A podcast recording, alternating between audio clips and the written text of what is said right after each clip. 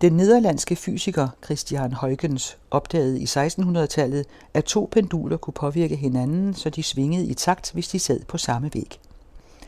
Den viden forsøger fysikere nu at anvende i medicinsk forskning, så meget små mængder medicin givet i en bestemt rytme kan få lige så stor effekt som de store doser af medicin, man normalt vil give.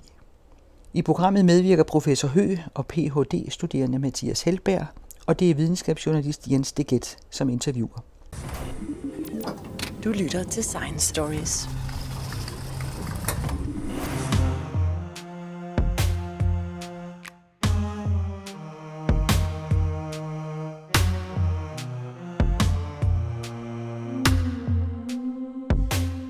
For nogle år siden var jeg i Thailand som udsendt af EU for at fortælle thailænderne om, hvordan vi kommunikerer videnskab her i Europa.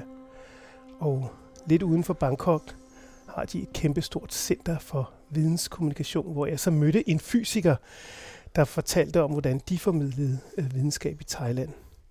Og en af de ting, han kom til at sige, det var, at han også underviste i biologi. Og så sagde han, at det er jo pære nemt. Den her stol, den er død, den står der. Den plante, den er levende, den ånder. Det gør jeg også, det gør du også. Sådan er, er der tæt sammenhæng mellem fysik og biologi, og det er nemt at forstå. Og så kom jeg jo til at sige, at nej, det er det i hvert fald ikke. Fordi den stol, som du lige sagde var død, den er jo af bambus. Og det kan jo være, at hvis du uh, tager stolbenet og planter det ud i baghaven her, at så bliver der måske en plante ud af det, og den er levende. Så det kan man ikke bare sige. Og så måtte jeg også indrømme, at som biolog, så har vi jo rigtig, rigtig svært ved at forklare, hvad biologi overhovedet er for noget. Hvad levende og dødt er, det er faktisk ikke så enkelt. Men for at tale mere om det, så har jeg inviteret to fysikere i studiet i dag. Og det er... Jeg hedder Mathias øh, Løder Heltberg, og jeg er phd studerende på Niels Bohr Instituttet. Jeg hedder Mogens Jensen, og jeg er professor i biokompleksitet, også på Niels Bohr Instituttet. Og du er også formand i præsident, hedder det, for Videnskabernes Selskab. Det er også, ja. ja.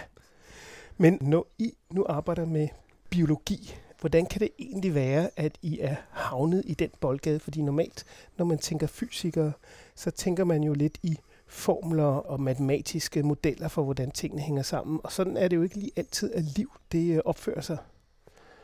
Mm, nej, det kan man måske sige, men jeg tror, at vi vil sige, at vi arbejder meget med matematiske formler og prøver at formulere sig så specifikt som muligt gennem matematikken, og den dermed prøve at beskrive de, de levende processer. Og for os, der det felt, som man normalt kalder biologi, øh, indbyder nogle rigtig, rigtig spændende studier, også fra en fysisk-matematisk betragtning, til at bruge nogle af de øh, redskaber, vi, vi kender fra fysik, og på den måde udvikle og måske en, opnå en grundlæggende forståelse for de processer, man normalt beskriver som biologi.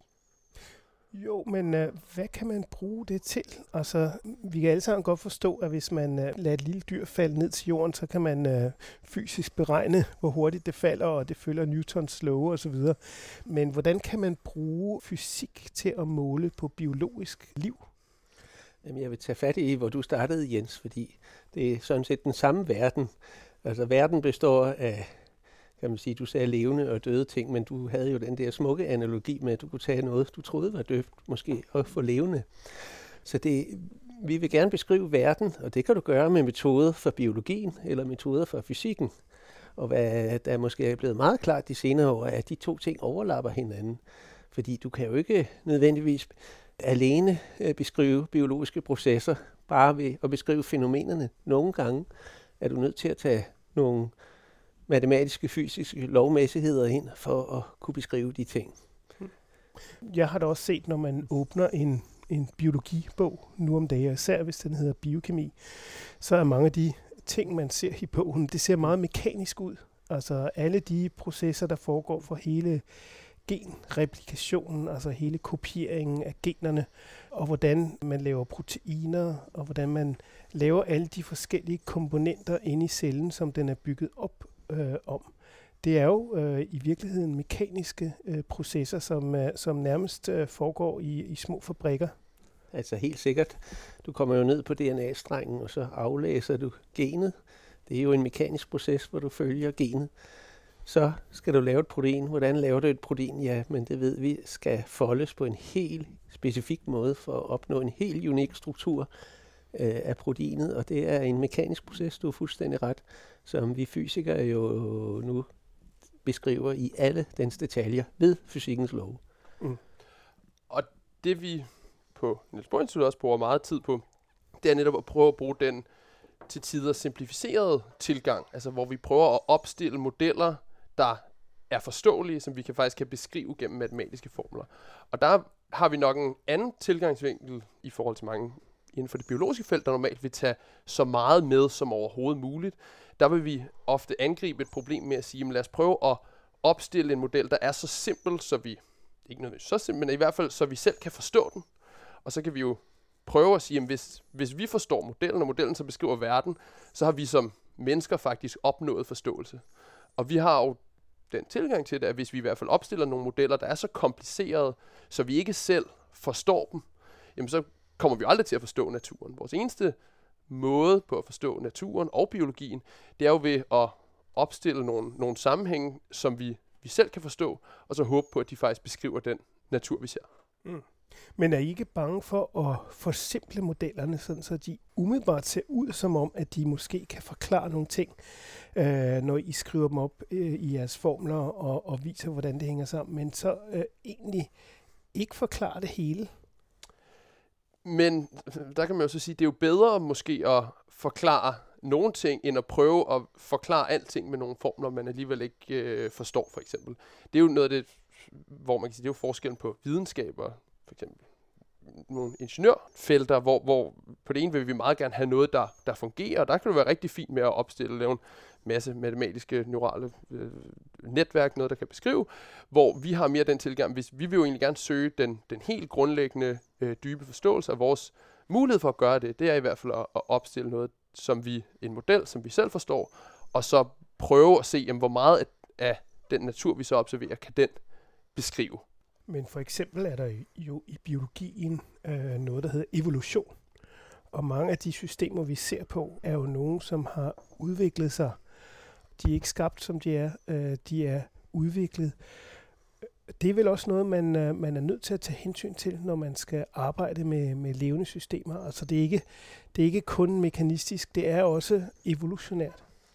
Du har ingen anelse om, hvor mange fysikere, der beskæftiger sig med evolution i vores dage, hvor vi jo prøver at skrive computerprogrammer ned og ser, hvordan øh, lave regler for, hvordan øh, kan man sige, ændringer i computerprogrammet sker som funktion af tiden, så det evolutionært måske går mod en mere øh, kan man sige, stabil tilstand, end, end hvor du var fra starten.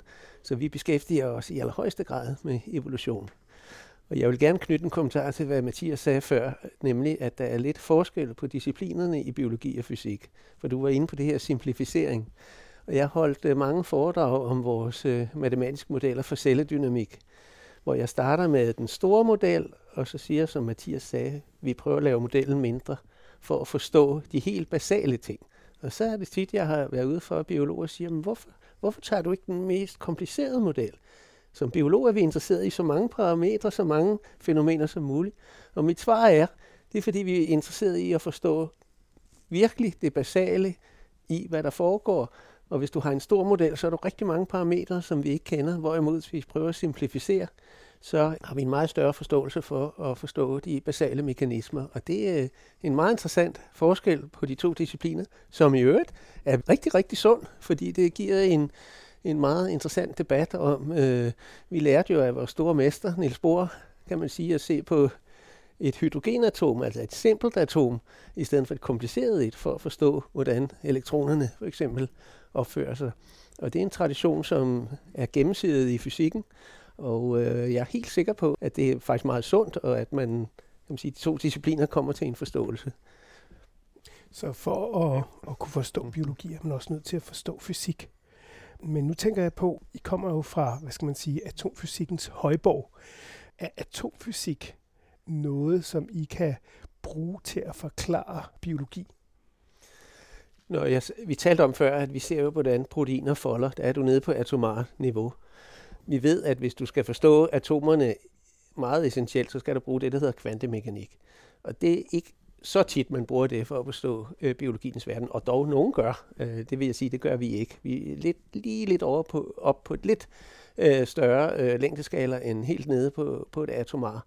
Men øh, man kan sige, at vi bruger jo i allerhøjeste grad de lovmæssigheder, som vi har lært i fysikken, gående helt tilbage til Newton og Maxwell osv. op igennem, hvor fysikken og matematikken har kørt parallelt, som, som har givet os nogle metoder, vi nu anvender i biologien.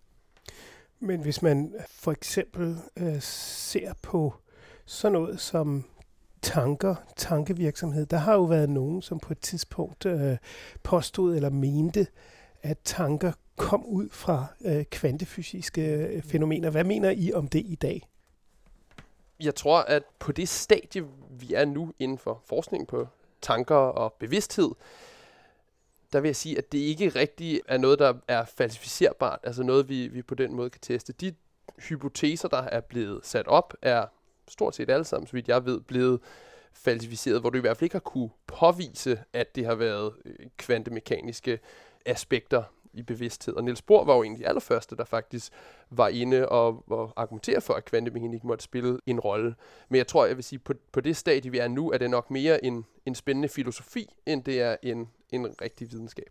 Så der er ikke nogen beviser for, at, at tankerne er afhængige af, af kvantefysiske fænomener, selvom, selvom de hurtigt kan både komme og forsvinde ud af den blå luft. Det er jo, det er jo, det er jo kvantemekanikken er jo rigtig svært at forstå, for der taler man jo om sandsynligheder. Ikke? Man, skal, man har de såkaldte bølgefunktioner, som giver en vis sandsynlighed for, at nogle partikler er nogle steder, eller nogle ting sker, kan man sige. Og det, det giver en lidt, øh, øh, som jeg måske personligt siger, en lidt bredere tolkningsmulighed af, hvad man kan bruge kvantemekanikken til. Men, øh, men jeg tror, jeg er enig med Mathias, at Penrose idéer, som, som jo er, han er jo altid øh, leveringsdygtig i meget, meget, meget spændende teorier, er nok ikke øh, kan man sige, fastlagt øh, mm. endnu, rent eksperimentelt. Det var, det var Roger Penrose, der var matematiker, Penrose, og, og Stuart Hameroff, som, som, er, som er læge i virkeligheden, ja, ja. Som, som er kommet med, med en masse både bøger og artikler Rigtig. omkring det her. Og han er faktisk bedøvelseslæge. Jeg har faktisk talt med ham, øh, og Penrose kommer jo til Danmark en gang om året, så vi kender dem udmærket. Og, og det, som Hameroff så på, det var, der, hvad der sker med folk under bedøvelsen, og prøvede at måle øh, på hjernen, om kan man sige, der var nogle effekter der. Så det rækker lidt vidt, er selvfølgelig ikke uinteressant. Mm.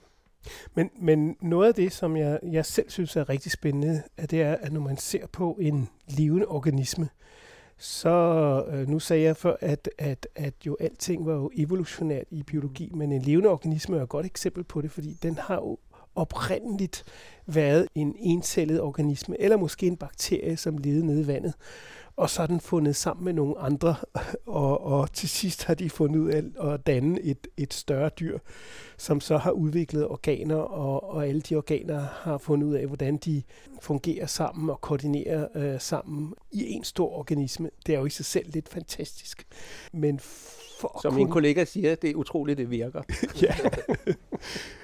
Men det gør det jo. Og så tænkte jeg på, at, at noget af det, som gør, at det virker, det er jo, at, at der er en eller anden form for balance, som jo i virkeligheden er også noget af det, som I fysikere I beskæftiger er rigtig meget med, og som gør, at netop I har en god forståelse af, hvordan det fungerer.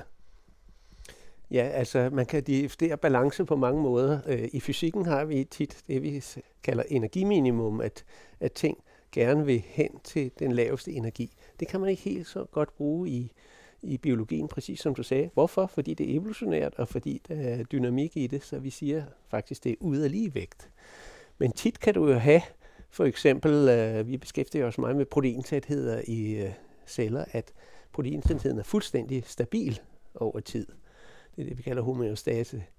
Men øh, hvad vi faktisk beskæftiger os utrolig meget med, er, at, at mange situationer, jamen der er det bedre for for eksempel en celle at have dynamiske effekter, altså hvor ting faktisk ikke er helt konstant over tid, men varierer. Specielt det, vi kalder svingninger, hvor proteintætheder varierer op og ned. Det kan, kan være en, en fordel, lader det til. Kan vi observere, og, og, og som vi prøver at studere meget i detaljer, en fordel for det, den levende celle at gøre det på den måde. Mm. Og i virkeligheden så er hele organismen jo også meget dynamisk, fordi den går i cykler, og så man er ikke lige vågen hele tiden, og man er ikke øh, lige oplagt hele tiden, man er ikke lige frisk hele tiden, og man er måske øh, mere sulten om morgenen, end man er om aftenen, og omvendt. Så der sker jo mange forskellige udviklinger i kroppen, som er, som er styret i virkeligheden af, af biologiske uger. Ja, lige præcis. Og, og det er de her uger, der, som Mogens sagde, de her periodiske signaler, der svinger op og ned med en bestemt periode, der kan opretholde de her forskellige uger. Og det er der, hvor vi fokuserer rigtig meget på, at der både er nogen på tidsskala af sekunder, og nogen på tidsskala af flere timer. Det er for eksempel de her regulerende proteiner, der står for at regulere produktionen af hundredvis af andre proteiner. Så man kan forestille sig, at hvordan de opfører sig, om de for eksempel svinger, eller om de har helt den samme niveau, og det så påvirker 300 andre proteiner. Det har en enorm effekt for, hvordan hele kroppen, eller for den sags skyld bare den enkelte celle, kommer til at fungere. Okay, så, så vi, er, vi er på ingen måde øh, statiske. Vi, øh, vi udvikler os hele tiden. Og selvom man, man taler om, at man er i et statisk niveau, så, så er der faktisk en udvikling i gang hele tiden. Ja, og vi bliver jo hele tiden udsat for eksterne stimuli fra naturen, om det er øh, døgnets rytme, der følger en cyklus, eller om det er stråling fra, fra solen. Øh, og så har vores krop en masse responsmekanismer til det, vi udsættes for. Og der er det for eksempel rigtig interessant, at, at visse proteiner øh, vil have en flad profil, altså vil have et helt det samme niveau, og så når de bliver udsat for for eksempel gammastråling, så vil de pludselig begynde at svinge periodisk i tid. Og det er jo sådan nogle øh, fænomener, hvor vi studerer det fra en, fra en fysisk betragtning. Altså hvad er det for nogle mekanismer, der kan forårsage, at du går fra en tilstand, en dynamik, til pludselig at opføre dig helt anderledes. Og hvilke effekter vil det have for den brede række af andre proteiner, som systemet udvikler sig i tid? Ja, men jeg, jeg kan huske, at nogle øh, biologer har sagt, at øh, det jo i virkeligheden er, er kaotiske systemer. Men kaotiske systemer er jo ikke nødvendigvis et biologisk fænomen. Det er jo i virkeligheden også et, et fysisk fænomen. Uha, i højeste grad. Det er jo, man kan sige, man kaldte det lidt kaosrevolutionen, der kom i 1980, hvor man forstod, at øh, øh, simple newtonske love kunne opføre sig kaotisk øh, i tiden. Og der var jo masser af fysiske øh, eksempler fra kogende vand til et svingende pendul til, hvordan handleder opfører sig. Man fandt ud af, at de kunne have enten, som vi talte om før, fuldstændig stationære tilstande, eller gå ind i en kaotisk tilstand, hvor man faktisk ikke kan forudsige tilstanden, øh, som tiden går. Og det gav jo en helt ny forståelse, fordi det er jo den klassiske mekanik, helt tilbage til Newton, som har den uforudsigelighed, som man egentlig troede øh, siden Newtons tid ikke eksisterede, men som vi nu, vil jeg sige, forstår virkelig i alle detaljer, at den er der i mange situationer. Men, men Mogens, du må lige forklare, hvad du mener med uforudsigelighed, ja. fordi jeg kan sagtens uh, som, som biolog uh, forstå, uh, at man ikke kan forudsige noget, ja. men, men uh, ja. når du nu som fysiker beskæftiger ja. dig med uforudsigelighed, så, mm. så vil du så stadigvæk putte det ind i nogle matematiske formler, og, og helst gerne stadigvæk uh, komme med i hvert fald en prognose. Ja. Men det, du rammer det helt på kornet, fordi det interessante er, at vi har de matematiske ligninger, så det vi kalder et deterministisk system. Vi opsætter ligninger, og der, jeg, kan huske, jeg kan stadig huske, øh, før en af de første gange, jeg holdt foredrag om kasse, der var en, der sagde, jamen du har jo ligningerne, så må du også kunne forudse i tiden. Lige præcis, ikke? Nej, det er nemlig det, man ikke kan. Og den måde at beskrive det på, det er, at du har det, vi siger en begyndelsestilstand. Det bedste eksempel er faktisk vejret at man har en begyndelsestilstand for vejret i dag. Hvad bliver det så i morgen? Jamen, der har man helt matematiske ligninger for at regne det ud. Men det viser sig så, at nu er det meget smukt vejr nu, men hvis du ændrede den begyndelsesbetingelse for i dag, jamen så vil du måske i løbet af et par dage få en helt anden. I stedet for at du skulle have sol om to dage, så vil du få regn. Og det mærkelige er, at det er de deterministiske matematiske ligninger, der har den uforudsigelighed, at en lille ændring i begyndelsesbetingelsen kan give en stor ændring i slutbetingelsen. Det er også det, man kalder sommerfugleffekten. Så, som jeg egentlig tror, at det tager lidt tid helt at forstå, men som jeg tror mange af os, der arbejdede med det, virkelig forstår, at det er meget dybt. Og, og, og det, er jo, det er jo en forskel uforudsigelighed i forhold til det, vi talte faktisk om før i kvantemekanikken, hvor man taler om en sandsynlighed jamen den har indbygget en sandsynlighed for, at et elektron er på det sted, har indbygget en uforudsigelighed, for man kan kun sige, at elektronen er der med en vis sandsynlighed. Og derfor er det meget mærkeligt, at det deterministiske system også har en uforudsigelighed. Men, men der er stadigvæk en lille græn, jeg, jeg gerne vil forstå, for dengang, at jeg gik på universitetet og læste matematik, jamen så ville øh, matematikprofessoren jo gerne have, at jeg kom frem til det samme resultat, hver gang han gav mig den opgave. Og det var ligesom ikke rigtig populært, at, at der kom øh, forskellige resultater hver gang. Hvordan kommer man frem til forskellige resultater ud fra den samme ligning?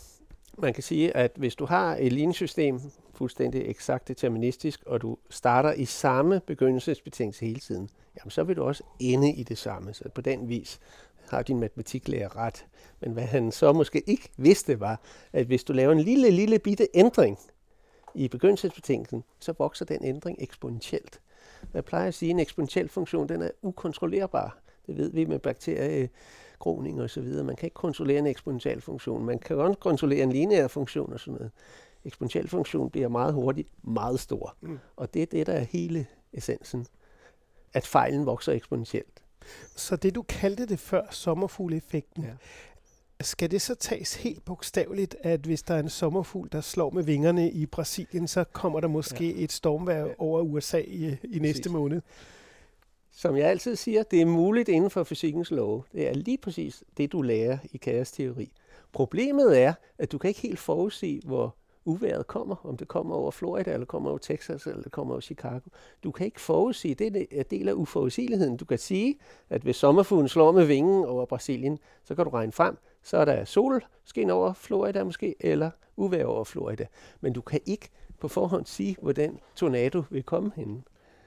Og sommerfugleffekten, det her rigtig sjove eksempel, viser også meget godt, hvor små ændringer man egentlig taler om i de her begyndelsesbetingelser i kaos der kan ændre sig. Og det er jo det, hvor vi som mennesker så accepterer, at vi har været vant til, at altså hvis vi nu var, var lidt mere omhyggelige og bare kendte begyndelsesbetingelserne godt nok, jamen, så ville vi kunne regne os frem til, hvordan det alligevel vil blive. Men det er altså helt nede på så teoretisk set uendelig små ændringer, der kan udvikle sig helt forskelligt i tiden. Øh, og det er derfor, man bruger sommerfuglen som eksempel. Men forskellen er så måske, at, at biologerne er vant til at arbejde med så mange parametre, så de øh, overhovedet ikke engang drømmer om at måle på dem. Altså, de prøver at forstå hele systemet som, som en organisme, men at begynde at kunne beregne sig, det er alligevel for fjernt for en, en biologs tankegang, hvorimod en fysiker vil tænke, nej, sørme nej, vi skal have det her op på en formel. Men jeg tror også, som fysikere har vi jo historisk set været lidt heldige og også lidt forkælet, at vi for det meste har studeret systemer, som man nemt kunne gentage eksperimenter over, og også som man nemt kunne simplificere, altså oprindeligt øh, egentlig bare med at regne tiltrækning mellem jorden og solen, eller øh, regne på meget få parametre. Hvor i biologi, der ser vi jo nogle, nogle meget komplekse systemer, hvor det er rigtig mange ting, der arbejder sammen. Og så i biologi har det i hvert fald hidtil været meget svært at lave målinger i lang nok tid. Øh, nogle af de her øh, målinger, man har brug for at se, jamen er det egentlig kaotisk, eller er det egentlig en svingning, der har en masse uregelmæssigheder, eller, eller støj, som vi kalder det, der har man brug for lange tidsserier til rigtigt at kunne sige, er det det ene, eller er det det andet. Og det er der, hvor biologien er ved at bevæge sig hen til, hvor vi faktisk har eksperimenter, der er gode nok og lange nok, til at vi kan gå ind og sige, jamen, jamen det kan faktisk være kaotisk dynamik, som vi observerer her. Jeg nu nævnte Måns før øh, et pendul. Og der er jo faktisk nogle celler, som, som svinger lidt i forskellige tilstande. Lidt ligesom et pendul, uden at de sådan ligefrem svæver frem og tilbage på væggen. Men du har faktisk en vision, som rent faktisk stammer fra et pendul på væggen. Det er fuldstændig rigtigt. Det er faktisk går tilbage til, det er jo fantastisk sjovt for mig til min Ph.D.-afhandling, der handlede om at koble to penduler på væggen, som i øvrigt går helt tilbage til den øh, hollandske fysiker Huygens, som i 1665, skal have øh, årstallet rigtigt, havde feber og lå i sin seng og, og havde to uger på væggen, og han tænkte, det var da egentlig mærkeligt, at efter et stykke tid, så begyndte de at svinge sammen. Og han byggede så et eksperiment med sin far, hvor man havde to uger, der hængte på et stykke træ, så fandt han ud af, at hvis de var tæt på hinanden, så begyndte de fuldstændig at svinge sammen. Det kalder vi synkronisering. Var de et stykke fra hinanden, jamen så talte de ikke sammen. Der er masser af billeder på YouTube at man sætter to metronomer på klaveret, er de tæt ved hinanden, så synkroniserer de, at de er et stykke fra hinanden. Hvis nu de for eksempel ikke helt har samme periode, jamen så taler de ikke sammen. Og det er fantastisk sjovt for mig. Det arbejdede vi meget med i, i væskedynamik i 80'erne. Jeg arbejdede ved University of Chicago, og vi havde prale lidt stor succes med at gøre det for væsker. Og se på de to penduler, der kobler. Det kan jeg ikke lige forklare i detaljer nu. Men øh, for mig er det jo utrolig sjovt, at nu er vi kommet tilbage til det i enkelte celler. Fordi hvis det viser sig, at hvis du påvirker en celle, Mathias var inde på det før, med et form for stress, det kan være stråling, det kan være kemikalie, det kan være en temperatur, jamen så svinger de her proteiner øh, tætheden inde i den enkelte celle op og ned i tiden. Periode cirka 2-3 timer. Det vil sige, det er den ene ur. Og så har vi fået vores eksperimentelle kollegaer i Chicago og Zürich til at tage et andet protein uden for cellen og svinge det op og ned. Det er så det andet ur. Og så viser det sig, at vi går helt tilbage til Huygens for 350 år siden, at vi kan få de to svingninger af de to forskellige proteiner til at tale sammen. Og det var fantastisk sjovt. Jeg tænker bare på, hvorfor havde Huygens to uger øh, på samme væg? Det er da lidt specielt. Han, som fritidsbeskæftigelse konstruerede han øh, sådan nogle pendulure, så han havde nok 100 på væggen. Okay, det, det forklarer alting. ja. Men sådan nogle svingninger, og så, jeg skal lige forstå det ret. Hvad er det, som påvirker gennem cellevæggen, eller som gør, at to penduler begynder at svinge i takt, hvis man sætter dem ved siden af hinanden? Altså, er, er det simpelthen små mikrosvingninger, som de påvirker hinanden med, eller, eller hvad er det helt præcist? Ja, og du er inde på et rigtig godt ord, nemlig at det, det er sådan nogle meget, meget små mikrosvingninger, som du kan mikroeffekter, der gør, at de, det er jo ikke lige med det samme, de synkroniserer. Højkens observerede også, at han skulle sætte dem tæt, og så gik han en halv time, og så kom han tilbage igen, og så havde de synkroniseret. Og i tilfældet med ugerne, der har man, der var faktisk en artikel for tre år siden, hvor det blev endeligt bevist, hvad mekanismen var, men det var simpelthen vibrationerne i væggen. Så i med den ene svinger, så vil den lave nogle bitte små vibrationer i væggen. Bare det, at de vibrerer, det vil påvirke det andet ur, og vice versa. Og over tid vil det så gøre, at de vil opnå den samme tilstand. Så de er simpelthen for små til, man sådan decideret kan måle dem? Nej, man kan, man kan godt måle dem, men det er ikke oplagt. Og det, det, som der er spændende, det er ved det, de her mikrosvingninger, så giver det en masse spændende effekter, og det er også der, hvor vi i sidste ende kan gå ind og finde kaotiske tilstande. Hvorimod, altså hvis man havde sat en træstamme mellem de to øh, penduler, så ville de jo sjovt nok være synkroniseret, men det ville ikke være et helt så, så spændende effekt, for så ville de altid bare gå helt samlet. Det her med, at det er de her små svingninger, der, der påvirker hinanden, det gør, at man kan få en, en meget bred vifte af, af forskellige svingninger faktisk i, i pendulerne. Men det I så har lavet, det er et, lad mig sige, et, et meget øh, lille system, som øh, kan påvirke enkeltceller inde i cellerne, uden at trænge ind i dem. I virkeligheden, hvad skal man sige, sådan en slags øh, fjernmedicin, som virker udenpå, men som kan, kan trænge ind. Det er jo ret specielt. Ja, altså det er jo sådan nogle øh, signalstoffer, kan man nærmest øh, sige, som, som vi, eller vores eksperimentelle kollegaer i Chicago har så svinget de her signalstoffer, og så den celle, vi måler på, den får dem jo egentlig ikke ind, men den mærker, de er der. Og bare det, den mærker, de er der, så sætter den gang i en kaskade af øh, reaktioner, og i sidste ende, så, så kan vi så måle på, at de reguleringsproteiner, vi snakkede om tidligere, at de begynder at svinge på, på helt bestemte måder inde i cellen. Så på den måde kan vi påvirke den måde, de svinger på, og se hvilke effekter det har, hvordan de svinger på, gennem den stimulans, vi giver ude fra cellen. Men nu hold på dit hjerte før. Nu, Jens. Ja. nu, og, og det vil jeg sige, de, et af de bedste eksempler på det, det er jo, hjertet har jo en vis svingning, og når der kommer en pacemaker på, så er det jo netop en ekstern oscillator, der går ind, svingning, undskyld, der går ind og påvirker dine pacemaker-celler i hjertet for at netop synkronisere. Ja. Så det er jo et andet men jeg, jeg tænker på, at de øh, celler, I, I studerer, hvad er det for nogle proteiner, hvad er det for nogle stoffer inde i cellerne, som I studerer, og hvad, hvad kan de bruges til? Det, der har været vores fokuspunkt, det har været to forskellige af de her øh, reguleringsproteiner, det som det hedder transcription factors, altså nogle proteiner, der kontrollerer en række andre proteiner, hvor meget der bliver produceret af dem. Det ene det er det, der hedder NF-kappa B, der er involveret i en række processer, for eksempel immunforsvaret, og så den, der hedder øh, P53, som der er utrolig vigtig inden for, øh, forskningen af, af cancer, og som der har den rolle, at øh, den sørger for, at celler med skade ikke deler sig videre, før de er repareret. Okay, og det kan man sige, hvis man mangler det der protein, så har man en meget stor sandsynlighed for at få cancer, eller en cancer kan brede sig, fordi der ikke er nogen reparationsmekanisme til at, at reparere cellen.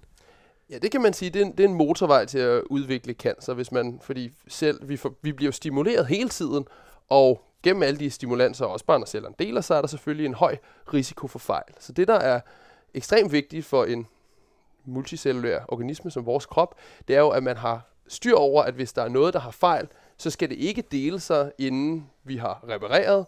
Og hvis det ikke kan lykkes os at reparere dem, så er det bedre at slå cellen ihjel, eller få den til at slå sig selv ihjel.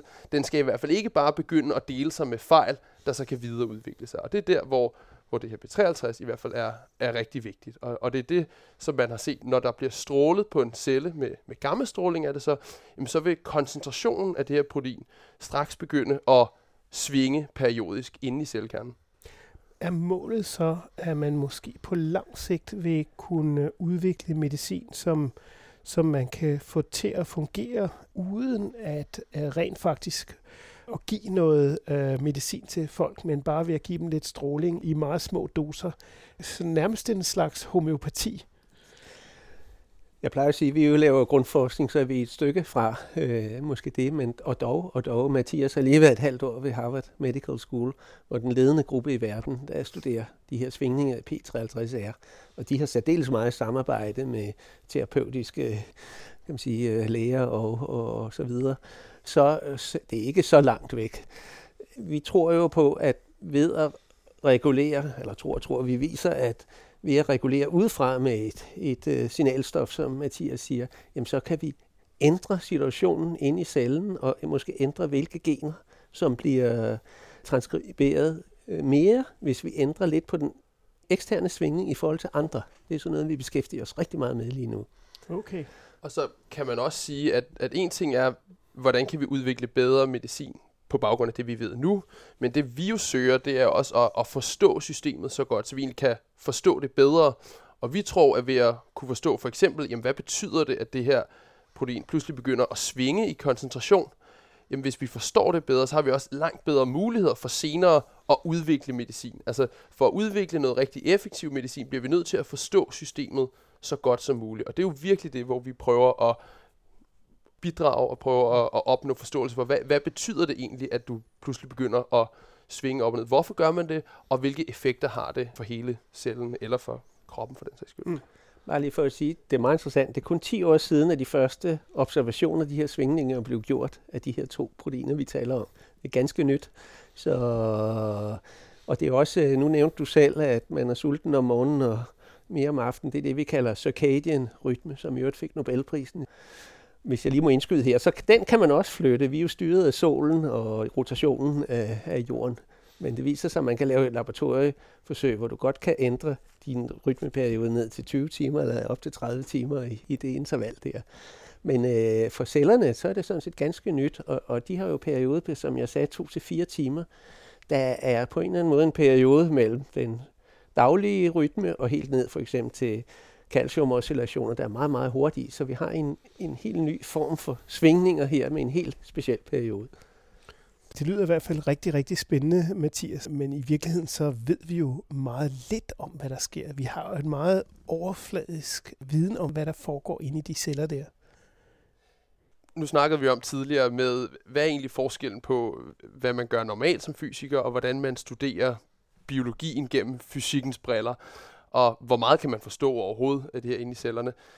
Så plejer jeg at komme med en, øh, en analogi, og det er fordi, jeg har en baggrund som, øh, som partikelfysiker nede på, på CERN, og der plejede vi at bruge den, øh, den sammenligning. Hvad, hvad var det egentlig, man lavede, når man studerede fysik? Jamen, hele de fysiske love, der skulle man lidt forestille sig, at man var en, en marsmand, der kom ned og så en, en fodboldkamp på jorden, eller i hvert fald en, der aldrig havde set fodbold før. Og så skulle man gennem at se spillet prøve at opstille hypotese for, jamen, hvad er egentlig reglerne i det her spil? Og det kan man jo måske forestille sig, at til at starte med, så går det meget nemt, og så finder man ud af, at der er 11 spillere på hvert hold, og det handler om noget med en bold, og der er noget med nogle mål. Og langsomt så, så laver man flere og flere observationer, og så kan man finde ud af, af reglerne bedre og bedre, og så pludselig bliver der dømt offside, og så må man prøve at sige, okay, hvordan kan vi få den regel, eller den lovmæssighed ind i det billede, vi har af de regler, der er. Og det er jo sådan lidt det, man populært sagt gør som fysiker. Vi prøver at studere verden, og gennem de eksperimenter og de svar, vi får, jamen, så prøver vi at opstille hypoteser for, jamen, hvad er det egentlig for nogle regler, der styrer hele det her system. Og det vi så gør inden for biologi, plejer jeg at sige, jamen, der prøver vi at se, i stedet for at vi ser så meget på reglerne, så prøver vi at se, jamen, hvilke strategier er det så, som, som de hold, der spiller, egentlig bruger. Og det kan jo være nok så svært, om ikke noget sværere endda, fordi man kan jo godt prøve at lave nogle generelle statements om det, det er sådan her, de agerer inden for de regler, som fysikken ligesom har sat. Men der kan jo også være en masse enkelt tilfælde, hvor det ikke er, er helt så rammende, som reglerne er. Altså hvis man hvis man ved, hvordan folk, der, om det er fodbold eller noget andet, folk, der prøver at overholde en strategi, så pludselig er der nogen, der gør noget helt nyt.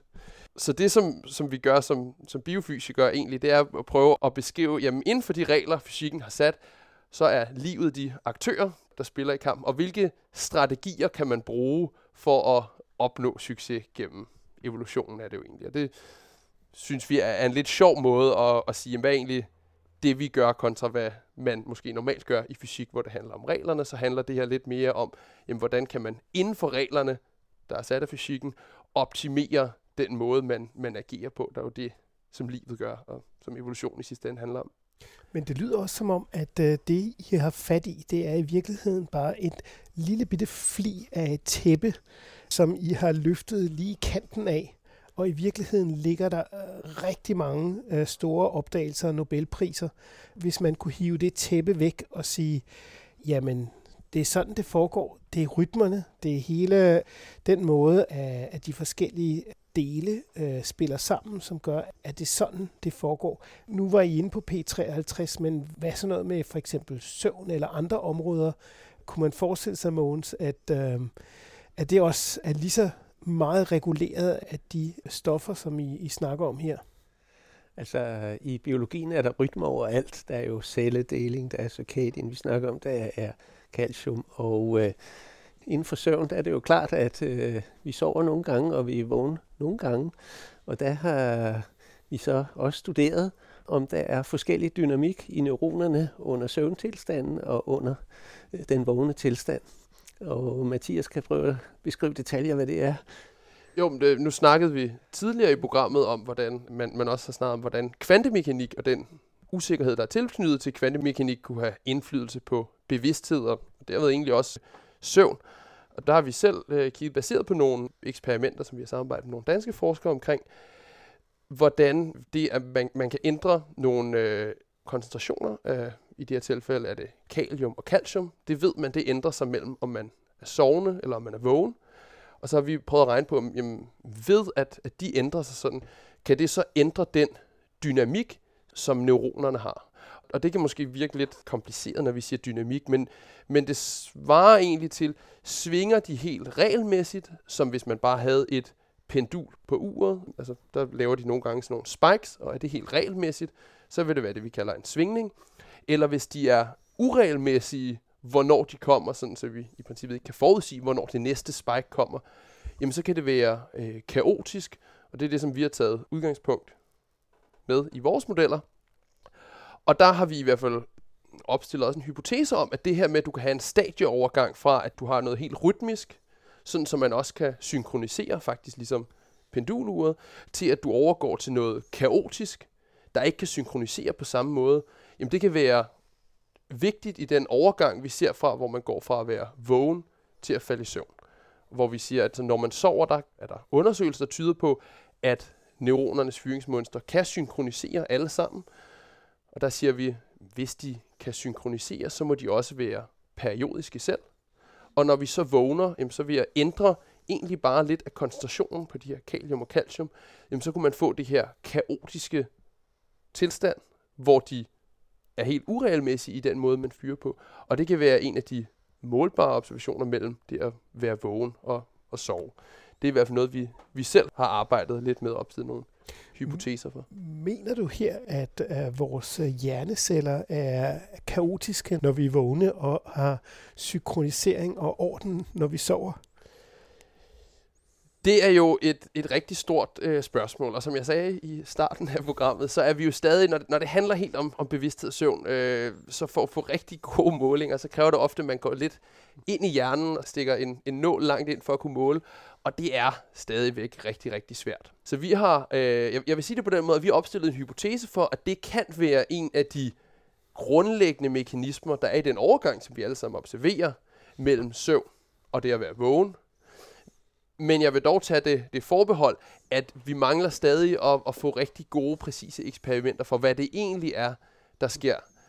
Før jeg i hvert fald tager lægge hovedet på blokken og sige, at det er præcis det, der sker. Men på nuværende tidspunkt, ligesom vi snakkede om tidligere med forskellige modeller for kvantemekanik inden for øh, bevidsthed, så er det i hvert fald en teori, der potentielt har muligheden for at forklare den overgang, som vi alle sammen observerer.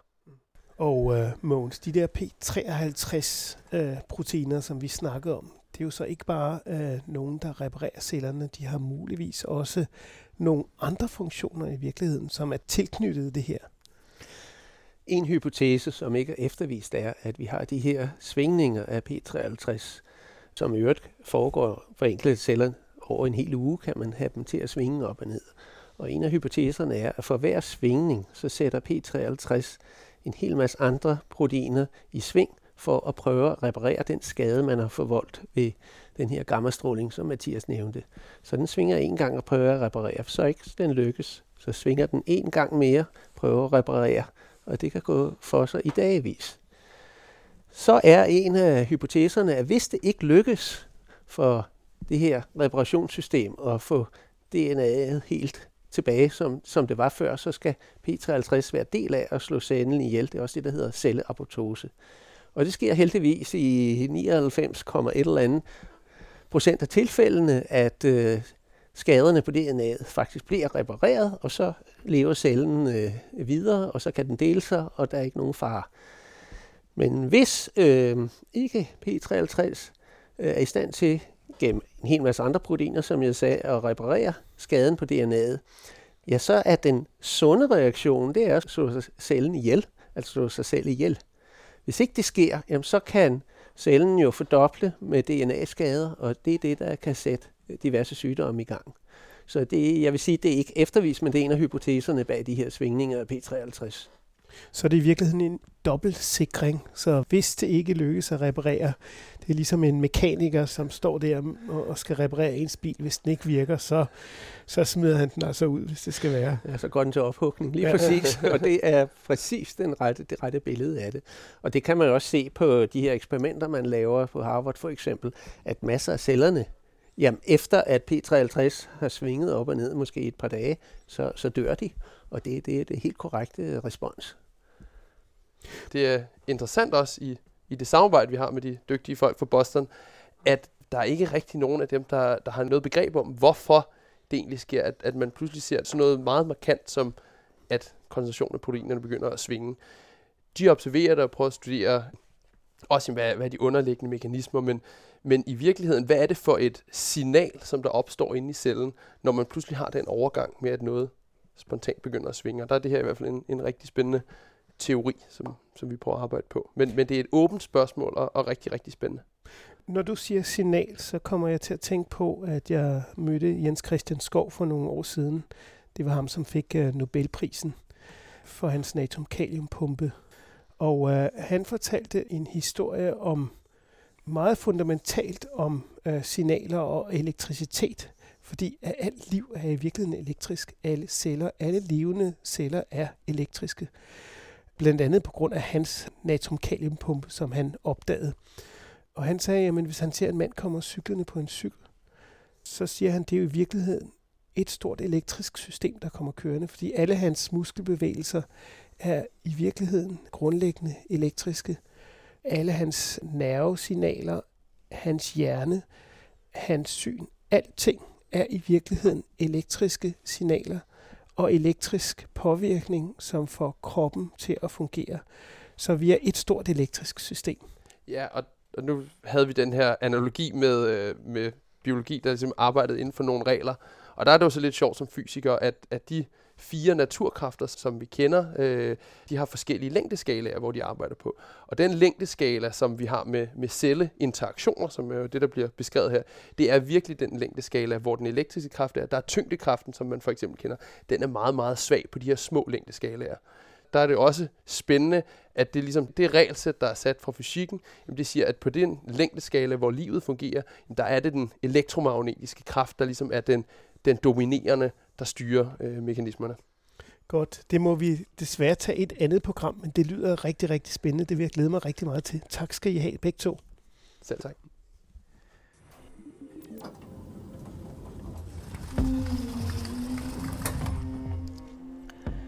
Det var professor Mogens Hø og phd studerende Mathias Heltberg, som medvirkede i programmet tilrettelagt af videnskabsjournalist Jens Deget.